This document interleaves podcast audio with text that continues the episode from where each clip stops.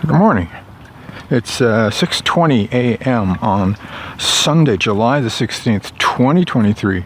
Here on a beautiful sunny day on the high plains east of the Rocky Mountains in Greeley, Colorado. Blue sky for days. So yesterday I took the day off. Well, I tried to take the day off. Took most of the day off.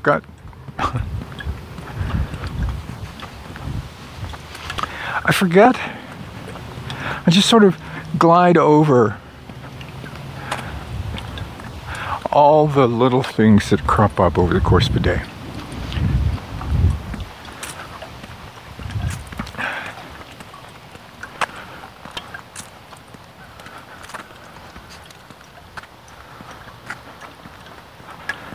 That, you know, sometimes take 2 minutes, sometimes take 2 hours.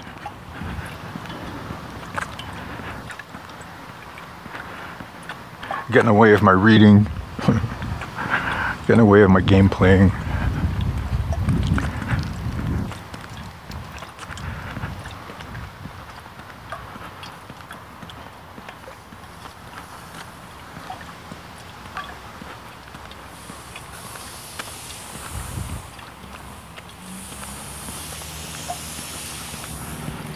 So it's not too surprising that they get in front of my writing. They interrupt my flow.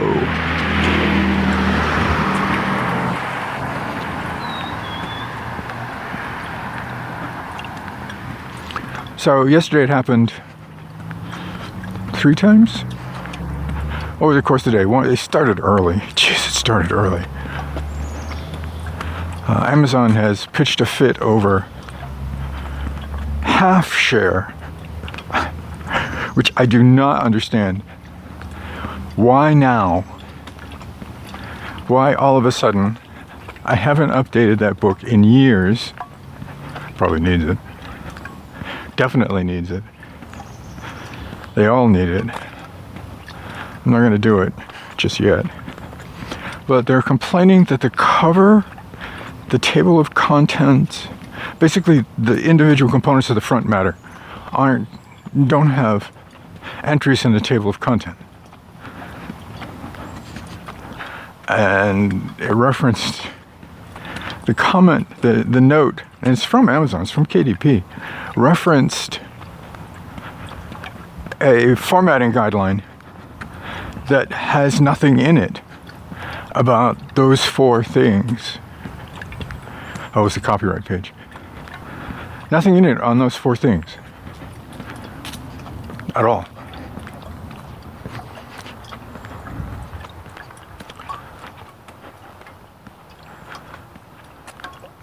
Just shows what I have for a table of content. And why that one? Why just that one?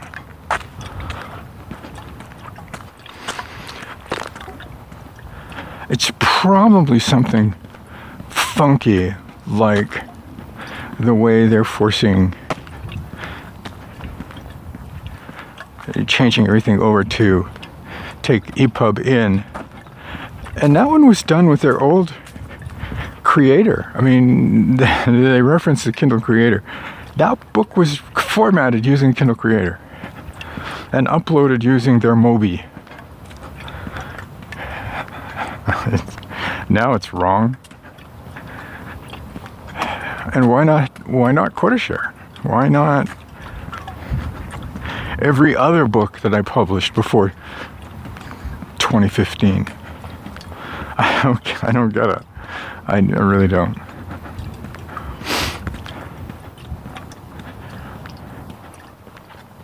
It seems to me there's a tool in Sigil that adds required NCX. I'll have to look at that. That may be it. It may be that the other ones got it by default, and there was something I did when I formatted half share that made it different from all the others. I don't remember doing it that way, but it's entirely possible. Formatting has become very different these days. being able to do it all in Sigil and then just upload the EPUB. And I'm uploading EPUB 2s. Apparently the way they process EPUB 3s puts some sort of encryption on the file. Because I've had half a dozen people, no, that's not true. I've had like 3 people say, you know, I can't download your books because I can't get them through Calibre anymore.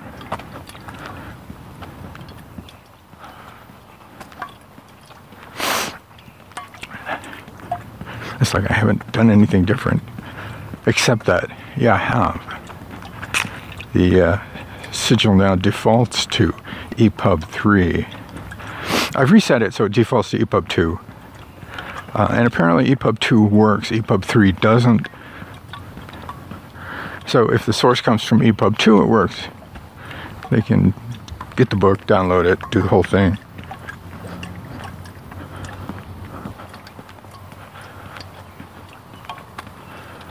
EPUB 3 doesn't, and I don't know why. I don't know if it's a flaw in Calibre. I don't know if it's something that Amazon is doing. It explains a bit why so many people still think I put DRM on my books. I do not put DRM. I specifically do not put DRM on any of my books. So that was first thing out of the box yesterday morning. I was like, oh, really?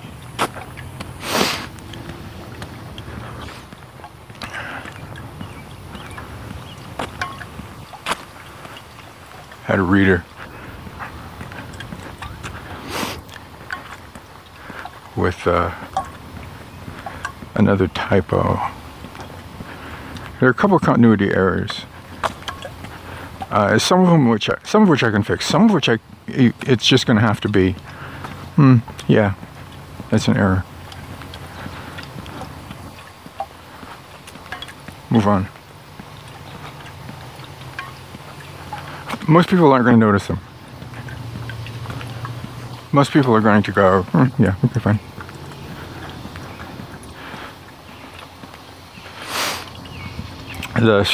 I've always maintained that the story isn't strong enough if the reader notices the typos. Continuity is a little more difficult, but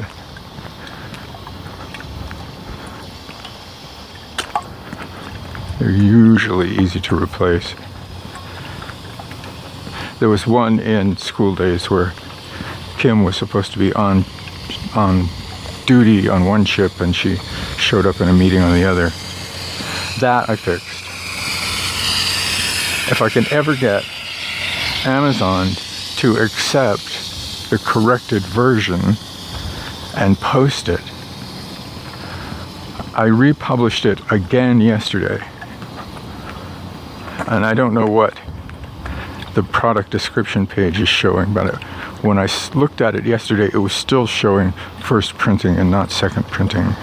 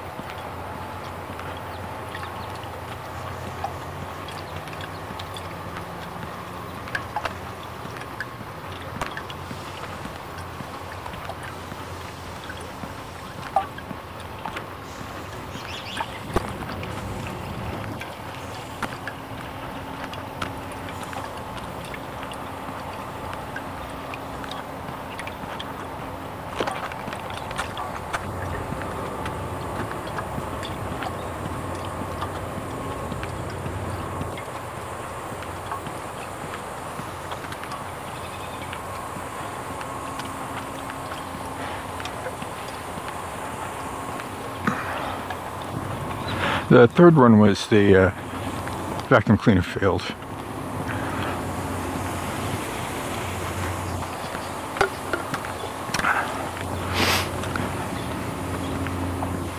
Which required personal attention in terms of troubleshooting. And the problem turned out to be the beater bar, the brush bar inside had, one end of it had broken free. So we've got a new brush coming.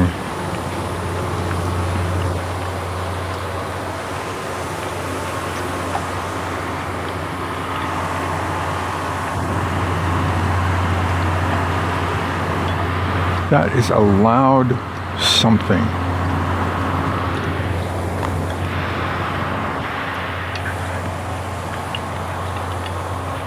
A heavy truck over by Lowe's, apparently. But it's just, you can hear it a quarter mile away.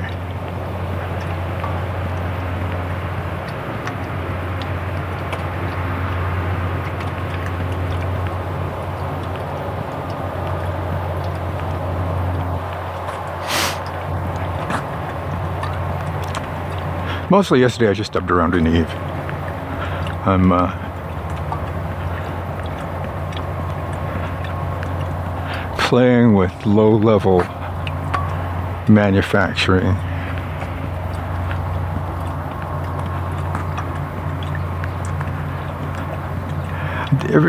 There's a lot of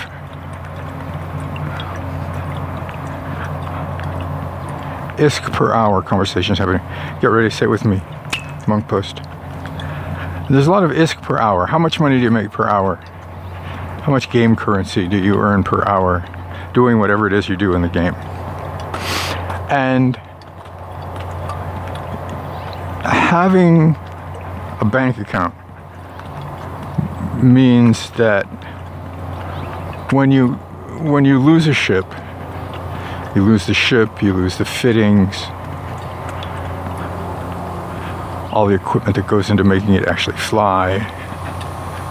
You have to rebuy the hull, you have to rebuy the weapons, you have to rebuy all the other parts that go into it.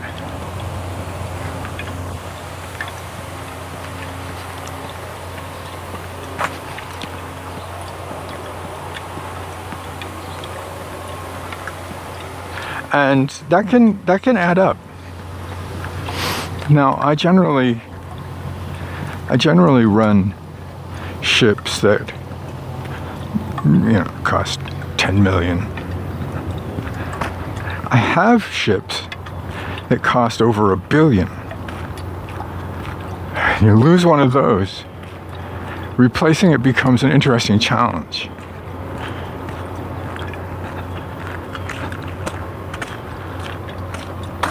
And a lot of people try to earn enough ISK to get game time free, to get their subscription paid for in in-game currency, which is possible. It doesn't help the company any, but it is possible.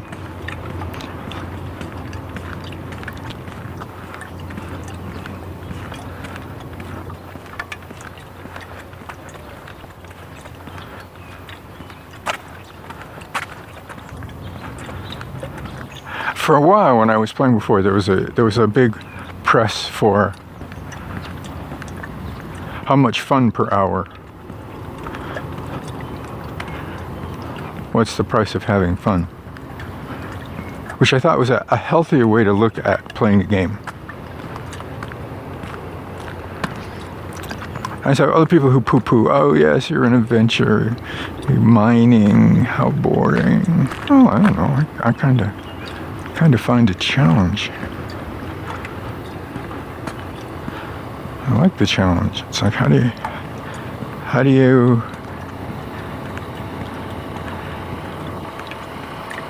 you leverage this so that what you're doing is actually creating endgame wealth for yourself while having fun doing it? And it's, I think the having fun doing it is the piece that people miss a lot. I'm in the newbie chat, the rookie help channel. And it's astonishing. It's just mind-blowing how often the same questions come up over and over again. How long will it take me to get into the biggest ship? What is the best ship? What is...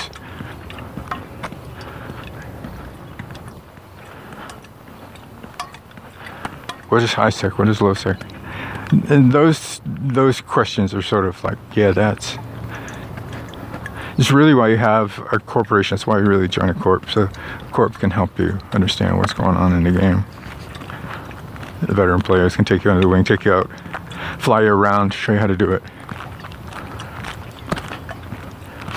YouTube videos are now the standard.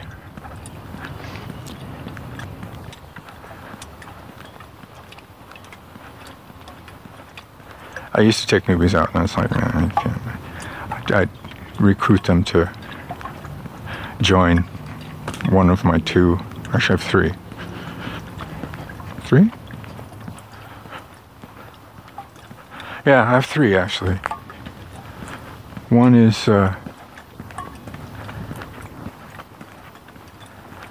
Phoenix Raid, one is Vagrant Outfitters, and Malachi Vagrant runs that one. And I have one? I don't remember what it... I think it's... it's Diurnia something. I don't remember. It's Diurnia Salvage or... Diurnia Shipping. Shipping and Salvage. There is a Diurnia Salvage and Transport.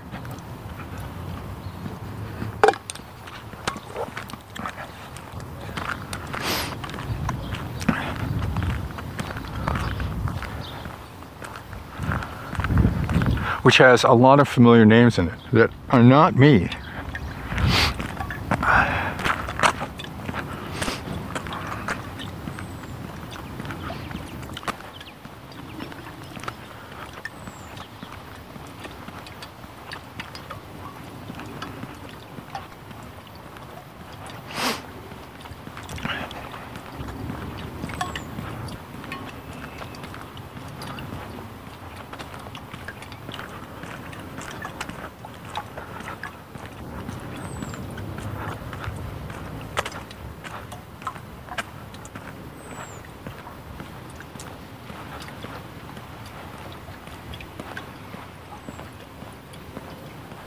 But it's so difficult because so many people get confused because they have a preconceived notion about how the game works.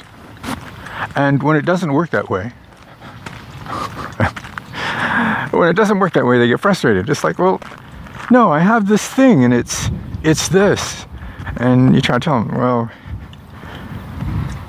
yeah... sorta.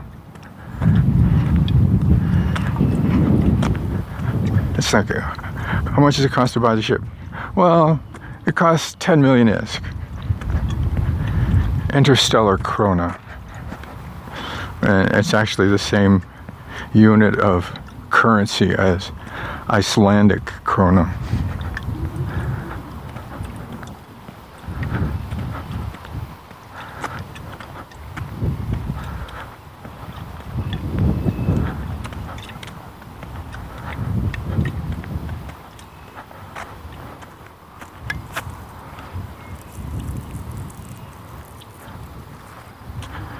But then you have to pay to put guns on it, or you have to pay to put mining lasers on it, or you have to pay to put whatever on it. And there are people who are just bound and determined that they're going to put... that it's a good deal to put one mining laser on a freight hauler and park it beside an asteroid and let it mine all day. And the problem is, of course, that it will take all day to do what you would do in 15 minutes in the right ship with the right equipment that doesn't actually cost as much. The Venture is a sweet little boat. The more I play with it, the more I like it.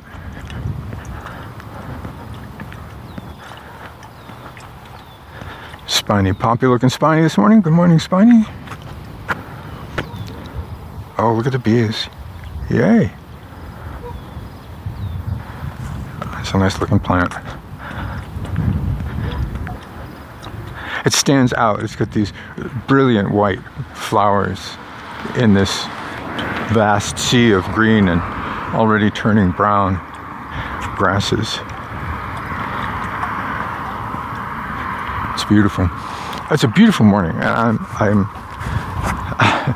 It's cool enough that I was actually chilly when I came outside. The sun had not, as the picture shows, the sun had not yet quite cleared the trees.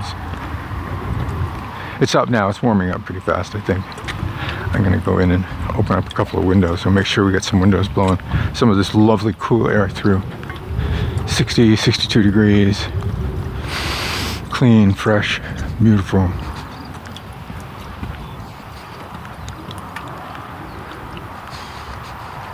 So anyway, yeah, I still have some Omega clones.